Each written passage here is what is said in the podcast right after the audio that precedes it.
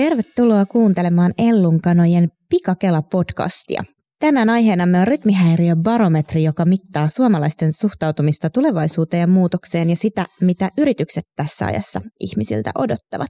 Minun nimeni on Elina Kiskikatta ja työskentelen täällä Ellunkanoissa tutkimusjohtajana. Ja mun mukana tänään keskustelemassa aiheesta on Ellunkanojen siivittäjä ja pitkän tutkimusuran tehnyt Juhani Pehkonen, suomalaisen yrityselämän läpikotaisiin tunteva hallitusammattilainen Reijo Karhinen sekä Ellunkanojen toimitusjohtaja Taru Tujunen. Tervetuloa mukaan. Ellunkanat tosiaan julkaisi huhtikuussa 2020 tämmöisen tulevaisuusraportin, jossa me puhutaan ilmiöstä nimeltä tuplarytmihäiriö. Ja tämä tulevaisuusraportti siis pohjautui tämmöiseen aika kattavaan pohjatutkimukseen ja dataan tulevaisuudesta. Ja me haluttiin pohtia siinä raportissa, että, että millaiset asiat yrityksiä ja ihmisiä tulevaisuudessa odottaa ja millaiset asiat haastaa. Ja tosiaan tämän meidän raportin näkemys on se, että että me eletään tämmöistä tuplarytmihäiriön aikaa, jossa tämä ensimmäinen rytmihäiriö liittyy siihen, että me ollaan 2010-luvun taitteessa kohdattu tämmöinen tämä valtava teknologinen murros, jota me edelleen eletään läpi. Ja sen myötä muuttui myös meidän tapa kommunikoida, kun älypuhelimet ilmestyi jokaiselle taskuun, jokaiselle elämään. Ja se muutti ihan valtavasti meidän tapaa olla tässä yhteiskunnassa. Se on muuttanut yritysten toimintaa, se on muuttanut sitä, miten me tehdään politiikkaa, se on muuttanut meidän julkista keskustelua, se on muuttanut meidän demokratiaa. Ja nyt 2020-luvun taitteessa niin tämän ensimmäisen rytmihäiriön päälle tulee ikään kuin toinen rytmihäiriö, joka sitten liittyy maapallon ekologisen kantokyyn rajojen vastaan tulemiseen. Lisäksi me eletään koronan aikaa, joka tulee todennäköisesti myös kiihdyttämään monia megatrendejä. Ja nämä megatrendit on myös sellaisia asioita, joihin yritysten täytyy tulevaisuudessa kiinnittää huomiota. Eli Tämä tuplarytmihäiriön maailma on ikään kuin ellunkanojen tulkinta siitä meneillä olevasta muutoksesta ja me haluttiin täällä ellunkanoissa ymmärtää sitä, että miten ihmiset tämän muutoksen kokevat. Sitä varten me ollaan yhdessä TNS Kantarin kanssa toteutettu tämmöinen tutkimuskysely, rytmihäiriöbarometri, jossa me pyritään pääsemään tämän kyselytutkimuksen avulla käsiksi siihen, että miten ihmiset tämän meneillä olevan muutoksen kokevat. Ja me ollaan tosiaan tätä barometria varten tehty kaksi kyselykierrosta. Toinen helmikuussa 2020 juuri ennen koronan puhkeamista ja toinen lokakuussa 2020. Ja tähän kyselyyn on vastannut yli 2000 mannersuomalaista, jotka on ollut iältään 18-79-vuotiaita. Ja nyt äh, tässä pikakelassa me tullaan vähän keskustelemaan paitsi näistä tulevaisuuden murroksista, niin nimenomaan siitä, että mitä tämä rytmihäiriöbarometri meille kertoo siitä, että miten ihmiset tämän muutoksen kokevat ja miten sitä elävät. Tervetuloa mun kanssa keskustelemaan aiheesta Juhani Pehkonen. Huomenta. Kiva saada sut mukaan. Mä ajattelen, että sä oot Suomessa tällainen suurten survey-tutkimusten grand old man, eli sä oot tehnyt ihan valtavan mm, hienon elämänuran tämmöisten kyselytutkimusten parissa. Ja oot ollut muun muassa TNS Gallupilla aikanaan toimialajohtajana ja Suomen Gallupilla tutkimusjohtajana ja oot ollut myös Tampereen yliopistossa apulaisproffana ja sulla on kokemusta siis tutkimuksen ja liiketoiminnan risteyttämisestä jo 30 vuoden ajalta. Ja nyt eläkkeelläkin sä oot mukana monessa, äh, monenlaisissa tutkimushankkeissa ja tässä meidän rytmihäiriöbarometrissa barometrissa myös. Musta, tuntuu, musta olisi tosi kiinnostavaa kuulla, että, että millaista perspektiiviä tämä pitkä historia tutkimusten parissa antaa tähän päivään. Eli mitä sä sanoisit isossa mittakaavassa siitä, että miten suomalaisten arvot ja odotukset elämästä ja tulevaisuudesta on muuttunut sun mielestä viime vuosikymmeninä? Niin kiitos. Sä esititkin aika vaikean kysymyksen.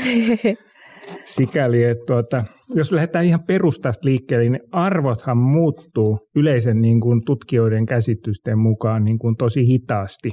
Eli se muutostahti voi olla sukupolven tai sukupolvien mittainen. Ja sitten kuitenkin julkisuudessa sanotaan, että muutokset, arvomuutokset on nopeita ja tapahtuu ikään kuin hetkessä. Ja tällöin tietysti täytyy ajatella, että tässä täytyy olla takana jotakin muuta kuin, muutakin kuin arvojen muutosta. Eli nopeasti muuttuvissa arvoissa on usein takana asenteiden, odotusten, uskomusten ja itse asiassa mielipiteiden vaihtelusta ja heilahduksista ajassa. Ne voi olla systemaattisia tai ne voi olla epäsystemaattisia. Eli kun esimerkiksi me puhutaan arvojen yhteiskunnallisten arvojen muuttumisesta, niin me tarkastellaan usein sellaisia asioita kuin esimerkiksi ihmisten suhde yksilökeskeisiin, yhteisökeskeisiin mm. arvoihin, materialistisiin arvoihin, ei-materialistisiin arvoihin, konservatiivisiin, liberaalisiin arvoihin, uskonnollisiin, maallistuneisiin arvoihin, kansainvälisyyttä korostaviin, kansallisuutta korostaviin, vapautta korostaviin, auktoriteettia korostaviin arvoihin. Eli näitä selvitetään kyselytutkimuksilla mittaamassa tai mittaamalla itse asiassa ihmisten näkemyksiä ja mielipiteitä. Mm. Ja niiden niin kuin oletetaan, tai me oletamme, että ne mittaavat ihmisten arvoja, varmaan niin kuin tekevätkin. Mutta tuota, mutkikkaaksi tämä menee sitten vielä, että jos aletaan niin kuin pohtia sitä, että no mitkä tekijät aiheuttaa sitten arvomuutoksia tai mitkä tekijät aiheuttaa ja synnyttää asenne- tai mielipidemuutoksia. Mm.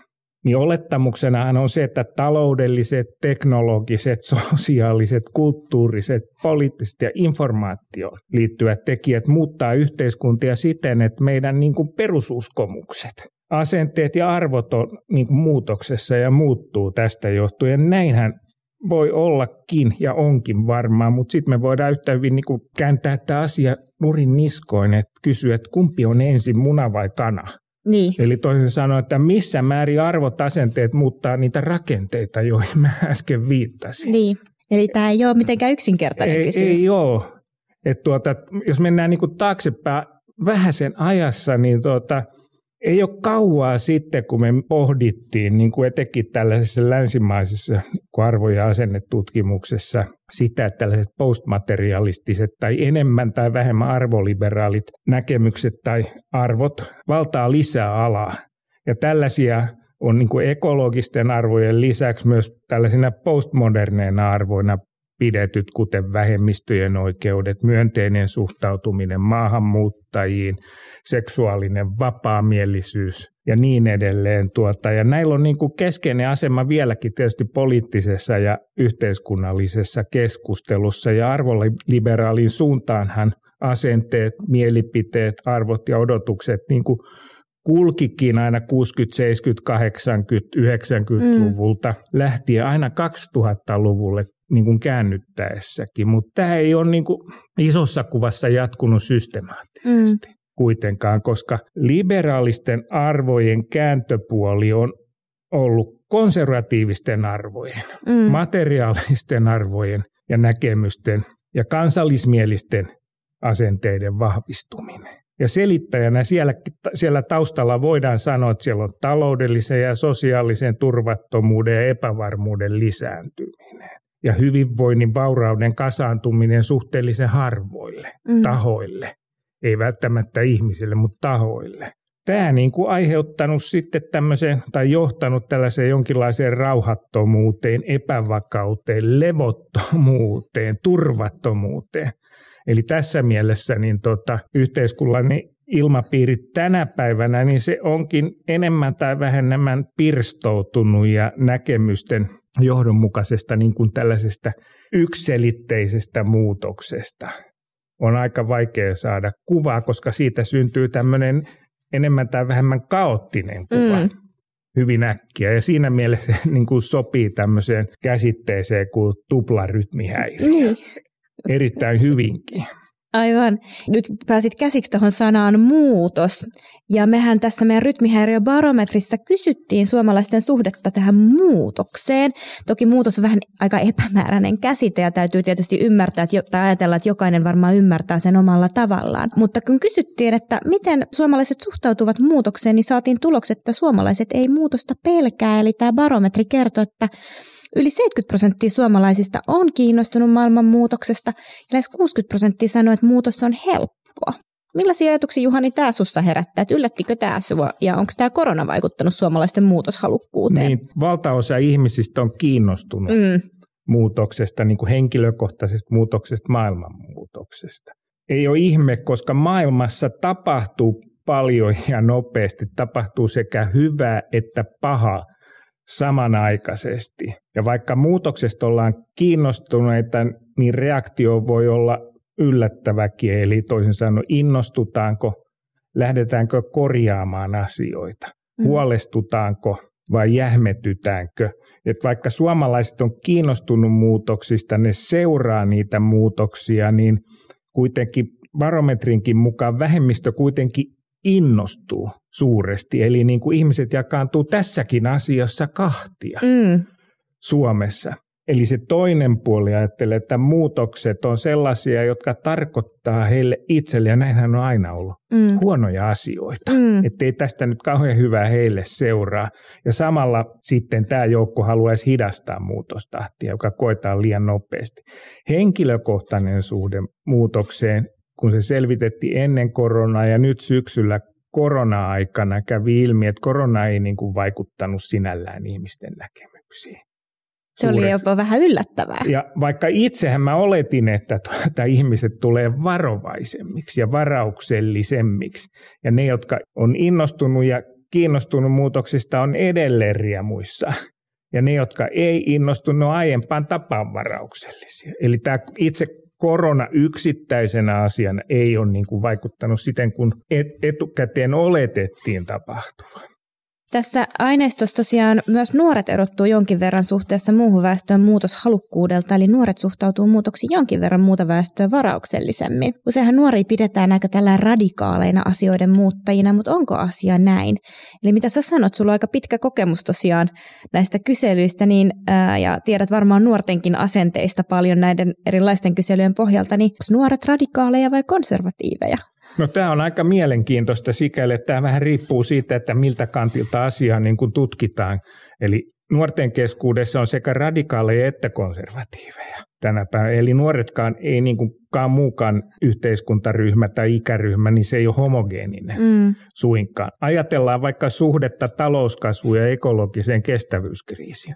Nuorista keskimäärää useampi luottaa kestävyyskriisin ratkaisemisessa talouskasvuun mm. eli keskimäärä useampi. Ja reilu neljännes nuorista vaatii rankkoja ilmastotoimia he per heti, ja yksi seitsemästä on ilmastoskeptikko nuorista. Eli ne jakaantuu tässä suhteessa. Suhteessa sitten kapitalismiin. Nuoriso on eniten kapitalismiin sopeutujia eri ikäryhmistä. Mikä ja, tämä kapital, onko se vähän tätä kapitalismiin sopeutuvaa? No ne on sopeutunut siihen tämmöiseen kapitalistiseen järjestelmän kulutukseen ja suhtautuu mm. suhteellisen myönteisesti yritys, mm-hmm. markkinatalousjärjestelmää, yrityselämää. Ja tämmöistä kapitalismin iso remonttia tavoittelevia, niin on selvästi nuorissa vähemmän. Ja tässä suhteessa radik- radikaalimpia on ikääntyneet rouvashenkilöt sua. Niin, se on musta tosi hauskaa, että meillä on niin kuin, tosiaan ikääntyneet rouvashenkilöt on, on radikaaleja ja on myös muuten usein niin kuin ekologisilta arvoiltaan hyvinkin niin kuin juuri näin. Ja, juuri näin. Ja sitten toinen kysymys on kokonaan se, että millaisiin keinoihin ollaan valmiita tarttumaan, jos joku asia koetaan niin tärkeäksi, että se halutaan mm. korjata. Ja tässä niin kuin nuoret on radikaaleja, koska ne suhtautuu tällaisiin kansalaisvaikuttamisen keinoihin ymmärtävämmin kuin ikääntyneet. Aivan. Eli tiedetään, että nuorista noin puolet niin antaa siunauksensa lakien rikkomiselle, mikäli lait koetaan huonoksi. Mm. Ja tässä mielessä nuoret on radikaaleja koska ei nämä va- ikääntyneemmät rouvashenkilöt lähde rikkoon mm, lakeja mm. kuitenkaan. Niin aivan. Joo, tämä on kyllä kiinnostavaa tämä, tämä pohdinta. Tässä aineistossa myös oli kysymys siitä, että kuinka moni suomalainen uskoo, että asiat olivat ennen paremmin. Meillähän on aika paljon keskustelua tästä aiheesta tällä hetkellä meneillään ja ajatellaan, että on paljon ihmisiä, jotka ajattelevat, että ennen oli paremmin. Tämän aineiston perusteella kuitenkin vaikuttaisi, että taisi enemmän myytti kuin totta. Mitä sä Juhani ajattelet tästä? Niin se on myytti, jos ajatellaan ainoastaan sitä, että kuinka moni uskoo asioiden olleen ennen vanhaan paremmin kuin nykyisin. Eli tällaisia kehityspessimistisiä käsityksiä, niin ei niitä ole kuin reilun kolmanneksen verran väestössä. Ja sitten pitkässä sihdissä niin tämä luku on ollut parikymmentä vuotta sitten paljon suurempi. Mm. Eli se on pienentynyt, tämä kehityspessimistisesti ajattelevien osuus tämä suhtautuminen on kuitenkin yhteydessä koettuun turvallisuuden tunteeseen tai tur, oikeastaan turvattomuuden mm. tunteeseen. Eli keski-ikäisesti heikosti koulutetuista, työväenluokkaisista, huonosti toimeen tulevista, arvokonservatiiveista mm. ja perussuomalaisten kannattajista, niin puolet arvioi, että asiat oli ennen vanhaan paremmin kuin nykyisin. Eli se on niin kuin mä totesin, se on myytti yleisesti ottaa, mutta se ei ole myytti siinä osassa väestössä, joka kulkee käsitaskussa nyrkissä. Mm, niin, eli se täytyy ottaa vakavasti. Jos me puhutaan sitten hetki tästä yritysten roolista tässä muuttuvassa maailmassa ja siitä, niin mitä ihmiset yrityksiltä odottaa, esimerkiksi ekologisen kestävyyden ja vastuullisuuden suhteen, jotka myös oli asioita, joita me tässä barometrissa selvitettiin, niin kysytään tästä aiheesta hallitusammattilaiselta ja Ellunkanojen siivittäjä Reijo Karhiselta, jolla on pitkä kokemus suomalaisesta pankkimaailmasta ja yrityselämästä. Viime vuosina Reijo on profiloitunut etenkin pohtimaan yritysten roolia tämän ekologisen kestävyyden kestävyyden ja maapallon kantokyvyn rajojen näkökulmasta. Ja on muun muassa niin ollut viime vuosina pohtimassa myös, miten Suomi voi siirtyä kiertotalouteen. Eli mennään kuuntelemaan, mitä Reijolla oli sanottavaa, kun tavattiin häntä ja jututettiin ää, yritysten roolista tässä muuttuvassa maailmassa ja suhteessa maapallon ekologiseen kestävyyteen. Tervetuloa mukaan, Reijo. Kiitoksia. Tämän meidän rytmihäiriöbarometrin perusteella voidaan siis sanoa, että ihmiset tunnistaa kyllä tämän meneillään olevan muutoksen. Eli tota, meidän ää, kyselyssä kyllä selvisi, että maapallon ekologinen kantokyky huolestuttaa valtaosaa suomalaisista. Yli 80 prosenttia oli sitä mieltä, että kulutustapoja täytyisi nopeasti muuttaa kestävimmiksi, koska maapallon luonnonvarat ei kestä tätä nykyistä kulutusta. Ja tosiaan 86 prosenttia sanoo haluavansa olla vastuullisia kuluttajia. Millaisia ajatuksia tämä jo sinussa herättää ja onko tämä, onko tämä yllättävä tulos, että luvut on näin suuria? No välttämättä ehkä ei enää, enää ole yllättävää, että kyllä sillä tavalla, kun se faktahan on se, että me olemme viimeiset vuosikymmenet ylikuluttaneet ja, ja itselleni se avautuu sillä tavalla, että mä peilaan sitä, että Mä olen edustan sitä ikäluokkaa, joka on syntynyt hiilineutraaliin Suomeen. Ja, ja toisaalta mä kuitenkin koen, että en mä niin hirveän vanha ole, mutta e, eli se, että ei tästä niin kovin kauan ole, kun Suomi oli vielä hiilineutraali. Ja, ja nyt sitten, tuota, kun mä täytin 50 vuotta, noin 15 vuotta sitten, niin silloin, silloin tuota, meillä oli päästöjen suuruus Suomessa suurimmillaan. Ja, ja nyt ollaan menossa hyvään suuntaan. Ja itse asiassa 15 vuotta tästä eteenpäin meidän pitäisi taas jälleen kerran olla hiilineutraali. Siis sen, että mä niin kuin tällä ajallisella ulottuvuudella haistaa, että, että siis äh, meillä on kiire. Toisaalta me ollaan vain sitten niin vähän aikaa, kun oltiin hiilineutraali. Kaikki on mahdollista, ja, ja se, mutta kyllä mä itse henkilökohtaisesti haluaisin nähdä, että meitä on paljon, jotka ovat oivaltaneet sen, että ylikuluttamalla me emme voi jatkaa. Se tie on kuljettu loppuun. Tämä oli tosi kiinnostava ajatus tai näkökulma tämä, että Suomi oli itse asiassa hiilineutraali siihen aikaan, kun sinä olet syntynyt. Eli se on itse asiassa oikeastaan just tosi, tosi uusi kehitys, että me ylikulutetaan näin paljon. Tämä oli, tämä oli kiinnostava näkökulma tähän näin. Ja tosiaan tämä aikaperspektiivi, että tulevaisuus on siinä mielessä toiveikasta asiat itse asiassa muuttuu yllättävän nopeasti. Mutta tota, tässä meidän kyselyssä sitten ilmeni, että, että 79 prosenttia ihmisistä sanoo, että ei kulutuksen lisääntyminen näillä reunoilla ole mahdollista, mutta meidän talousjärjestelmä on kuitenkin rakennettu sillä ajatuksella, että ihmisten on kulutettava tavaroita, on kulutettava palveluja lisääntymissä väärin, jotta raha kiertää ja talous kasvaa. Mitä sä ajattelet tästä, että pystytäänkö me kasvattamaan taloutta ja silti niin kuin saavuttamaan jälleen se hiilineutraalius? Vai muuttuuko tämä meidän koko käsitys taloudesta tulevaisuudessa? Mikä sun näkemys tähän on?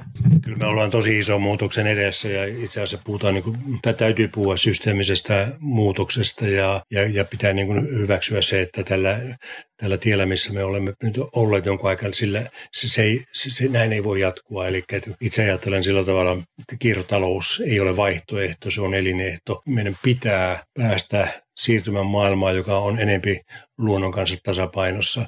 Siis sillä tavalla, että me tavarat ja hyödykkeet, ne pysyvät kierrossa pitempään, jopa niiden arvo kasvaa ja teemme niin kuin kaiken sen eteen. Ja, ja kun puhun kiertotaloudesta, niin mä en ajattele pelkästään niin kierrätystä, niin kuin ehkä moni ajattelee, että se on, se on, niin kuin, on yksinomaan sitä. Minulle kiertotalous on enempikin vaikka niin palvelullistamista, liikkuminen palveluna, se on, se on, se on kiertotaloutta. Eli kyllä meillä vaihtoehtoja on, mutta niin kuin sanoin, niin tämmöinen systeeminen muutos.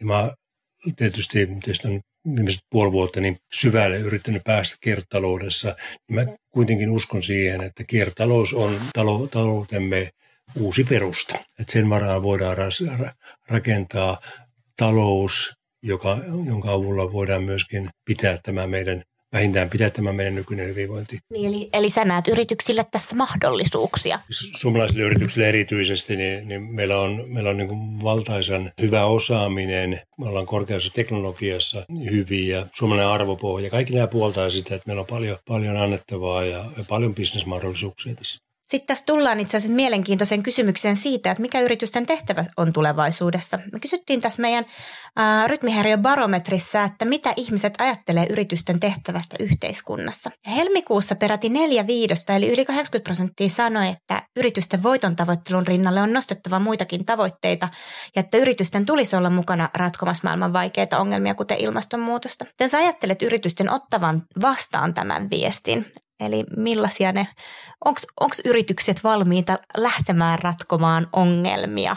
Näkeekö yritykset sun mielestä jo roolinsa tällä tavalla? Tässä on tapahtunut jo iso liike oikeaan suuntaan. Et itse asiassa oli hieno asia, että 2019 Jenkeistä lähti nämä isot Jenkkien-yritysjohtajat ja sen jälkeen Financial Times, jotka, jotka totesivat ääneen, että, että omalla tavallaan kapitalismi on, on tullut tiensä päähän ja että pitää olla muitakin tavoitteita kuin se muiden maksimointi. Se antaa omalla tavallaan niin kuin luvan ajatella asiaa globaalisti toisella tavalla ja, ja siltä, siltä osin niin kuin tie on avoin kulkea ja Minusta niin on tosi tärkeää, että yritykset ovat mukana ja, ja siis ajatellaan, että ilmastonmuutosasiassa niin kyllä aivan ratkaisevassa asia, niin kuin roolissa on yritykset, mitä yritykset tekevät ja sillä tavalla tervehdin kyllä, kyllä ilolla sitä, että niin moni yritys on jo julkaissut omat tavoitteensa, koska on hiilineutraali. Ja aina kun tulee vaan uusi tämmöinen ulostulo, joka lupaus siitä, että ollaan 2025, 2035 tai sillä tavalla hiilineutraali, se asettaa paineita toisille yrityksille ja, ja sitä kautta me niin etenemme systemaattisesti oikeaan suuntaan. Että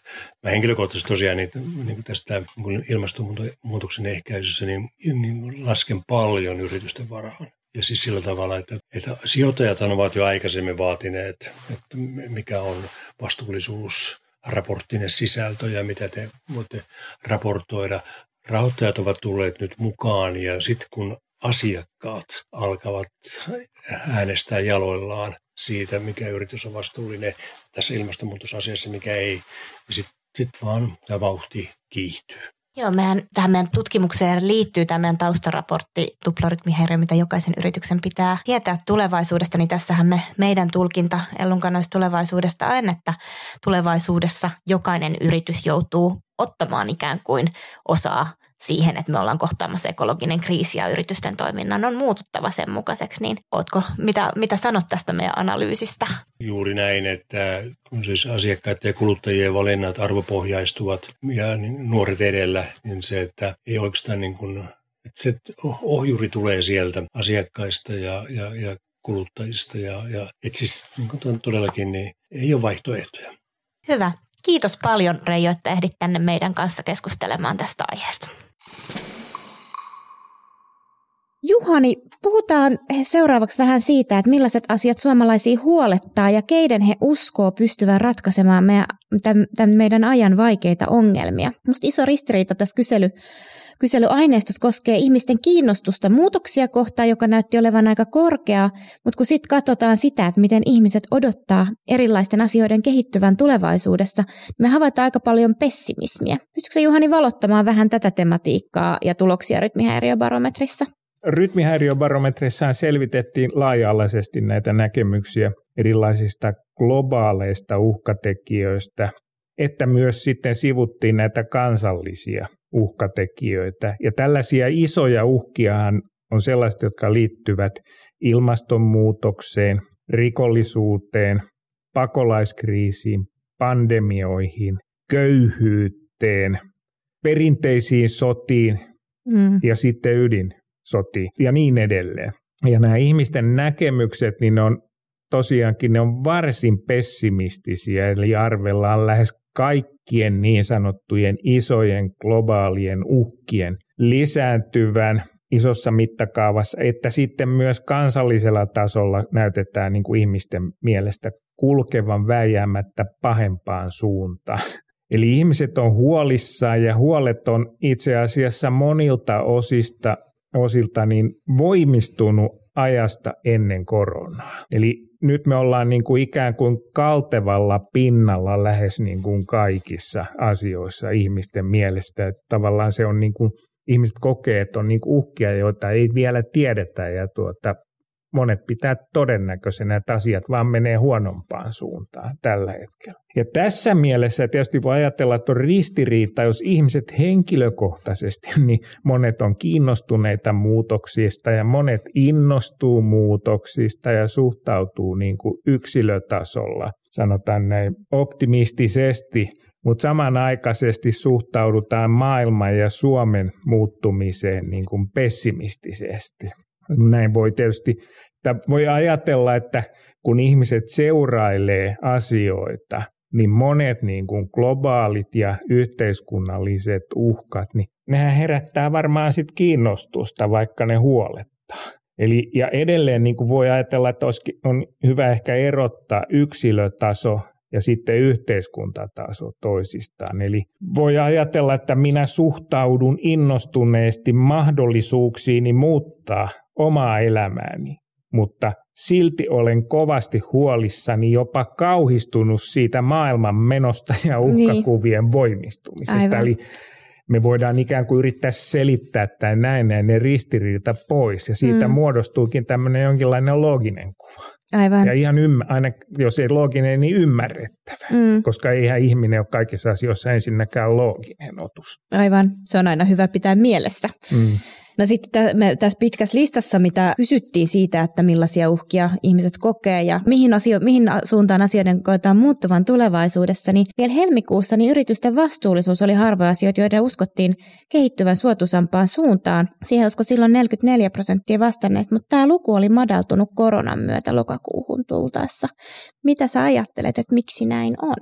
Niin tämä oli tullut alaspäin noin 10 prosenttiyksikköä niin. siitä helmikuusta tultaessa lokakuuhun. Eli yritysten globaalin vastuullisuuden arvioi aiempaa useampi kehittyvän huonompaan suuntaan. No tämä liittyy siihen, että tai luultavasti liittyy siihen, että korona-aikana aiempaa useampi kokee monien globaalien uhkien voimistuneen tai lisääntyneen. Ihmiset on aiempaa huolestuneempia. Yleisesti ottaen korona jyllää tällä hetkellä, talous yskii ja yhteiskunnat alkaa olla taas sulkutilassa. Mm. Niin voi kysyä, että onko tämä muutos ollut loppujen lopuksi aika maltillinen siihen niin, nähden, että mitä on tapahtunut. Eli taas mä käännän asiaa nurin Aivan. Ja samalla laillahan on muuttunut kansalaisten näkemykset myös suomalaisten yritysten vastuullisuudesta verrattuna tähän helmikuuhun, ne on tullut piirun verran varauksellisemmiksi. Eli koronan aikana, kun yritykset on lomauttanut, ne on joutunut irtisanomaan väkeä, niin onhan Suomessahan on keskustelun valokeinaan noussut yleisemminkin tämä kysymys yritysten yhteiskuntavastuusta, mm. jopa niin kuin pääministeriä myöten. Aivan, kyllä, että tavallaan yritys, yritysten rooli tuntuu koko aika kasvavan siinä mielessä, just kun mistä Reijonkin kanssa puhuttiin, eli, eli kyllä yrityksiltä vaaditaan tässä Juuri ajassa näin. aika paljon. Juuri näin. Eli tavallaan voi kääntää niinkin päin, että nämä odotukset on ikään kuin lisääntynyt. Kyllä, jos me siirrytään hieman keskustelussa tästä niin kuin tulevaisuusaiheista siihen, että kenen ihmiset uskoo yhteiskunnassa kykenevän ratkomaan tämmöisiä suuria tulevaisuuden haasteita, niin otetaan etäyhteydellä mukaan Ellunkanojen toimitusjohtaja Taru Tujunen keskustelemaan meidän kanssa. Tervetuloa mukaan, Taru. Kiitos. Eli jos siirrytään pikkasen keskustelemaan luottamuksesta tulevaisuuteen ja siihen, että kenen ihmiset uskoo yhteiskunnassa kykenevän ratkomaan tämmöisiä suuria tulevaisuuden haasteita, niin mä luulen, että sulla on varmaan tähän paljon sanottavaa. Öö, sähän kannustat nyt täällä Ellunkanoissa yrityksiä tekemään rohkeasti muutosta. Öö, mitä mieltä sä oot tämmöisestä barometrista, jonka mukaan ihmiset suhtautuu aika innolla muutokseen? Eli näkyykö se sun mielestä yrityksissä niin kuin yksilötasolla, kun sä teet ihmisten kanssa töitä? Ja saat aika kädet savessa, että et pystyt sä niin kuin tunnistamaan tuommoisen trendin, että ihmiset on, että joo, ei muutos ole yhtään hullumpaa. No kyllä mä sen pystyn tunnistamaan sen niin kuin trendinä. Et ylipäätään mä luulen, että toimintaympäristön muutoksesta puhutaan tällä hetkellä niin paljon, että aika monet ihmiset ymmärtää sen, että muutos on tarpeellista ja että muutokseen pitää niin kuin tempautua mukaan. Sitten samalla kun mä sanon tämän, niin, niin sanon sen, että, päät, että mä koen siis myöskin sit niin, että siinä vaiheessa, kun lähdetään sitä muutosta tekemään, niin, niin tosi monesti sit siinä vaiheessa, kun niin muututaan ja asioiden pitäisi muuttua, niin sitten me törmätään sit sen kanssa niin hankaluuksia. Me haluttaisiin tehdä muutoksia ilman, että mitään tarvitsee kauheasti muuttaa, mutta ihminen ehkä pohjimmiltaan on vähän semmoinen välillä. Mutta lähtökohtaisesti minusta se, että, että muutokseen suhtaudutaan aika positiivisesti, niin se ei ole minusta yllättävä tulos. No tässä nousee sitten esiin se, että, että tosiaan, että vaikka yksilötasolla muu, suhtaudutaan tähän muutokseen aika positiivisesti, ja sanotaan, että on jopa helppoa muuttua, mutta sitten kun me katsotaan erilaisten asioiden, kuten vaikka ilmastonmuutoksen tai globaalin tilanteen, konflikti ja niin edelleen, niin kuin kehittyvän niin tulevaisuudessa, niin ihmiset onkin tosi pessimistisiä. Mitä sä siitä ajattelet? No mä luulen, että meillä on tällä hetkellä sellainen tilanne, että ne instituutiot, joita tarvitaan tekemään muutoksia, vaikkapa edellä mainittu ilmastonmuutoksen hillitsemiseen tai muuta, niin, niin ne instituutiot itsessään on tällä hetkellä aika ison muutoksen ääressä ja, ja muutos ravistelee niitä ja, ja, ja ne etsiä, etsii tapoja olla olemassa ja etsii jotenkin uusia tapoja tehdä asioita. Ja, ja, ja se näyttäytyy ulospäin usein sekavalta. Muutokset näyttäytyy satunnaisesti sekavalta ja sotkuisilta.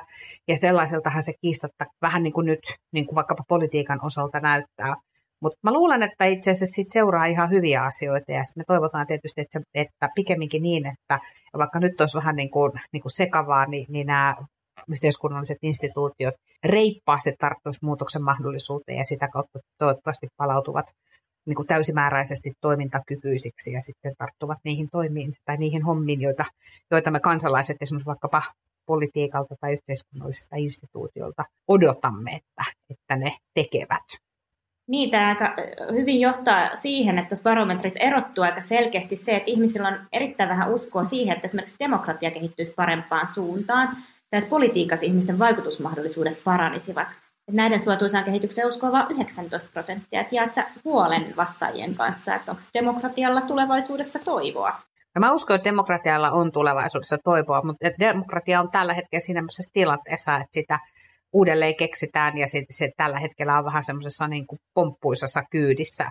Mutta se se, sen hyvä puoli on se, että se pitää keskustelua yllä demokratiasta ja se pakottaa meitä pohtimaan demokratiaa arvona ja toivottavasti me ikään kuin sitä kautta, kun sitä uudelleen keksimme, niin löydämme myöskin ne syyt, minkä takia alun perin on ajateltu, että demokratia kuitenkin on paras tapa johtaa politiikkaa tai johtaa yhteiskuntia. Joo, koska tavallaan tässä barometrissa tosiaan aika vähän luottamusta koetaan esimerkiksi think tankkeja, puolueita, aktivisteja ja ammattiyhdistysliikettä kohtaan sen osalta, että ne tois hyviä ratkaisuja ihmisten elämään. Ja äh, että esimerkiksi tosiaan niin kuin puolueisiin luottaa 29 prosenttia, aktivisteihin 24 prosenttia, ammattiyhdistysliikkeeseen 22 prosenttia, niin nämä on aika kylmääviä lukuja ajatellen, että kaikki edellä mainitut kuitenkin ennen muuta haluaa profiloitua ihmisten elämän kannalta tärkeiden asioiden ratkaisijoiksi. Ja niin kuin on ikään kuin ollut meidän demokraattisen mm. yhteiskunnan myös peruspilareita, niin mitä sä ajattelet siitä? No mä ajattelen sen niin, että, että nämä vaikkapa puolueet tai ammattiyhdistysliike on niin oman aikansa toimintamalleja tai konsepteita ja tuotteita, tai miksi niitä nyt halutaan nimittääkään. Ja on musta ihan selvä asia, että ne on olleet toimijoita, jotka on alun perin rakennettu tosi hyvin, koska se sata, vuotta van, sata vuoden jälkeenkin itse asiassa niillä kuitenkin tehdään niin kuin paljon hyvää ja, ja, ja johdetaan esimerkiksi vaikka poli, politiikkaa. Mutta selvä asia on se, että pidemmällä aikavälillä, tai itse asiassa ei varmaan edes kauhean pitkällä aikavälillä, me ollaan tulossa hyvää vauhtia sellaiseen pisteeseen, että jos kansalaiset menettää luottamuksensa täydellisesti näihin toimijoihin, joille on annettu kuitenkin iso valta meidän yhteiskunnassa johtaa ja, ja, ja päättää asioista. Niin, ja, ja jos me kansalaiset ne kokonaan niin kuin hylkäämme ja menetämme uskomme niihin, niin, niin jossain vaiheessa se voidaan kysyä, että minkälaisella legitimiteetillä nämä toimijat toimii. Ja, ja sitä ei pitäisi kyllä sinne asti päästää ja sen takia tietysti sopii kysyä, että tekeekö riittävästi nyt sitten vaikkapa puolue tai vaikkapa se ammattiyhdistysliike tai työmarkkinajärjestöt ylipäätään riittävästi töitä sen eteen, että nekin muuttuisivat siten, kun tämä toimintaympäristö vaatii ja edellyttää. Me kysyttiin ihmisiltä myös, että kenen ne uskoo voivan tuottaa hyviä ratkaisuja ihmisten elämään. Ja tässä vastauksessa eniten luottamus koettiin esimerkiksi tiedeyhteisön kykyyn tässä ja seuraavaksi eniten kekseliäiden yksilöiden ja innovaattoreiden mahdollisuuksiin tuottaa hyviä ratkaisuja ihmisten elämään. Yllättääkö tämä sua? Tai mitä sä arvioisit tätä? No mä ajattelisin jotenkin niin, että onpa hieno mahdollisuus tieteelle ja onpa hieno mahdollisuus innovaatioille, että me kansalaiset käännytään ikään kuin tieteen puoleen ja ajatellaan, että sieltä löytyy ratkaisuja meidän tulevaisuuden haasteisiin tai vaikkapa nykypäivänkin haasteisiin. Niin se on iso mahdollisuus tiedeyhteisölle ja ajattelen jotenkin niin, että, että siihen kannattaisi määrätietoisemminkin tarttua, pohtia sitä, että, että, että miten, se, miten sitä niin kuin tavallaan kansalaisten niin kuin isoa luottamusta tässä kohtaa voisi sitten tavallaan hyödyntää ja miten, miten, miten sillä saisi, saisi sitten sitä omaa ääntä entistä paremmin vaikkapa kuuluvaksi. Ihan viimeisenä kysymyksenä niin minua kiinnostaa, keneen sä luotat tulevaisuuden rakentajana. Kuka sun mielestä vetää tällä hetkellä kehitystä eteenpäin? No kyllä mä näen sen niin kuin ehkä varmaan semmoisena niin kuin kiinnostavana niin kuin miksinä. Että kyllä mä niin kuin tunnistan itsessäni myöskin ton, niin kuin tavallaan ton, ton tiedepuolen. Että mä ajattelen jotenkin, että, että sillä puolella tapahtuu hämmästyttäviä asioita, mutta sitten ei ehkä niin kauhean yllätyksenä. Mä ajattelisin myöskin niin, että kyllä yrityksillä pitää olla tosi iso rooli tässä kokonaisuudessa kaiken kaikkiaan. Ja minusta on ollut hienoa, miten yritykset on itse asiassa ottanut sitä tilaa, mikä tähän jotenkin tähän vaikkapa niin kuin tähän niin kuin tämänhetkisen toimintaympäristön murroksessa, niin se on yrityksille antanut mahdollisuuden. Että yritykset voi kasvaa kokoansa isommiksi ja olla niin kuin mukana tekemässä nimenomaan rat, hakemassa ratkaisuja maailman ongelmiin. Ja, ja edelläkävijäyritykset näin myöskin toimii. Ja se on mun mielestä tosi ilahduttavaa. Hyvä. Hei, kiitos Taru, kun sä pääsit mukaan. Kiitos. Tähän loppuun mä haluaisin vielä Juhani kysyä sulta, että mitä sä ajattelet siitä, että tässä Yhdysvaltojen presidentinvaalien yhteydessä puhuttiin jonkin verran siitä, että miten tämmöisissä kyselytutkimuksissa onnistutaan ja miten tarkkaan ne pystyy kuvaamaan todellisuutta. Mitä sä ajattelet tästä keskustelusta, eli mitä kyselytutkimuksilla sun mielestä pystytään maailmasta kertomaan ja mitä sitten taas on syytä pitää mielessä, kun niitä tulkitaan? Niin, tästähän on nyt paljon keskusteltu nimenomaan tämän Yhdysvaltain presidentinvaalin yhteydessä. Eli jos ajatellaan nyt tätä USA-pressavaalia, niin koko maan tasolla tehdyt mielipidetutkimukset, niin nehän onnistu niin sanotusti, jos laittaa lainausmerkeissä kohtuullisesti. Ja sitten osavaltioiden kohdalla ilmeni niin kuin selviä puutteita. Ja, eli Pidenin kannatusta, vaikka nyt näet, on se tilanne se, että Piden voitta, voitti vaalit, niin Pidenin kannatusta joka tapauksessa yliarvioitiin ja Trumpin kannatusta aliarvioitiin. Aivan. Ja tätä saattaa osaksi selittää se, että Trumpin kannattajia on niin huomattava, tai oli niin huomattavasti, ja ylipäätänsä ilmeisesti republikaanien kannattajia huomattavasti vaikeampi tavoittaa kuin sitten demokraattien ja Pidenin kannattajia. Ja mistä tämä sitten johtuu, niin siellä USAssa ei ole sellaista pitkälle kehittynyttä väestötietorekisteriä mm. tutkijoiden saatavissa niin kuin Suomessa. Lisäksi äänioikeutetusta ei ole tällaista keskitettyä ajantasasta rekisteriä, jokainen rekisteröi itse itseensä.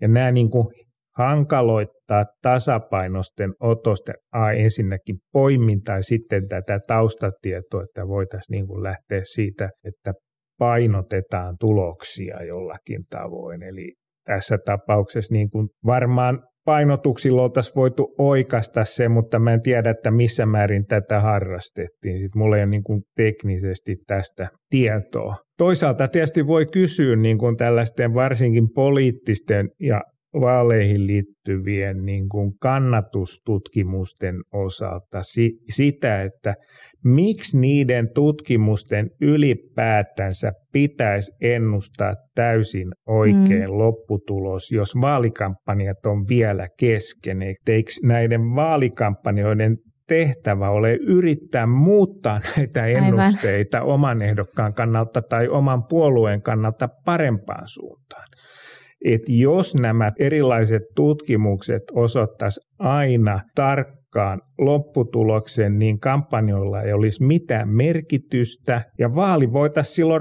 ratkaista mielipidetutkimuksia tekemällä. Aivan, aivan. Ei me tarvittaisi mitään vaaleja. Aivan. Et vaalit on kuitenkin tässä mielessä tarpeellisia, että siellä voi kaiken näköistä tapahtua niin kuin vielä kampanjan loppusuoralla, mm. niin kuin Suomessakin on aikaa ajoin tapahtunut. Et tätä mä en niin osaa enempää valottaa. Joo, mutta musta oli niinku tärkeä näkökulma Joo. tähän, koska aika yksisilmäisesti me helposti puhutaan sit siitä, että no mikäs meni pieleen, niin. kun ennuste meni Juuri pieleen. Näin. Aivan. Että unohtuu se ihmisen osuus siitä kampanjoinnista. Ihmisen ja... osuus, ehdokkaiden osuus, ehdokkaiden tuki-ihmisten osuus, Aivan. Eli kaikki tämä prosessi, joka on vielä loppuvaiheessa edessä. Joo, ehkä tuossa Yhdysvaltojakin vaaleja käsiteltäessä aika vähän on puhuttu siitä, että mitä, mikä valtava kansalaisyhteiskunnan ponnistus siellä on ollut esimerkiksi Bidenin, Bidenin voiton takana ja, ja sitten samaan aikaan ikään kuin toisaalta tämä Trumpin niin kuin kannatusta. Trumpin on aika korkea kuitenkin kannatus, joka myöskin on ikään kuin ollut tämmöisen poliittisen kentän liikettä ja saanut mm. ihmisiä liikkeelle. Eli kyllähän siellä on paljon tapahtunut niin kuin sellaista, mikä ponnistaa siitä jotenkin ihmisten liikkeelle lähtemisestä ja aktivoitumisesta ja siitä niin kuin ihmisten voiman näytöstä. Joo, kyllä se tämmöisessä isossa maassa, jossa sitten vielä jokaisessa osavaltiossa, joka osavaltio käytännössä monasti niin kuin paljon isompi kuin Suomi kokonaisuudessaan, niin se infra vaalien toteuttamiseksi vaihtelee kovin paljon. Ja kun tehdään jokaisessa osavaltiossa on omat niin kuin sääntönsä ja prosessinsa ja menettelyt tapansa, niin tuota, sehän hidastaa ja kankeuttaa tätä, että voi niin kuin ihmetellä sitä, että ylipäätänsä ne saadaan jotenkin kunniallisesti nämä vaalit tehtyä ja tämmöinen lopputulos aikaiseksi. Ja tietysti voi kysyä sitä, että miksi se kestää niin kauan laskea joitakin ääniä, että viikkotolkulla lasketaan. Eli olet sekä suomalaisen vaalijärjestelmän että suomalaisen, suomalaisen hyvän datan ystävä, josta kyllä, saadaan niin kuin paljon irti. Joo, juuri näin. Tähän on ehkä hyvä lopetella tätä meidän pikakela-keskustelua Ellunkanojen rytmihäiriöbarometrista, joka siis mittaa kansalaisten suhtautumista Suomessa tulevaisuuteen ja muutokseen sekä yritysten rooliin tässä muutoksessa. Tämä barometri löytyy Ellunkanojen verkkosivulta www.ellunkanat.fi ja sieltä voi käydä katsomassa näitä erilaisia tuloksia, joita tässä barometrissa on saatu aikaan. Kiitos tosi paljon Juhani, että pääsit mukaan. Ei kestä. Ja kiitos myös meille muille vieraille Reijo Karhiselle ja Taru Tujuselle, jotka olivat kanssamme keskustelemassa. Toivottavasti olette viihtyneet seurassamme.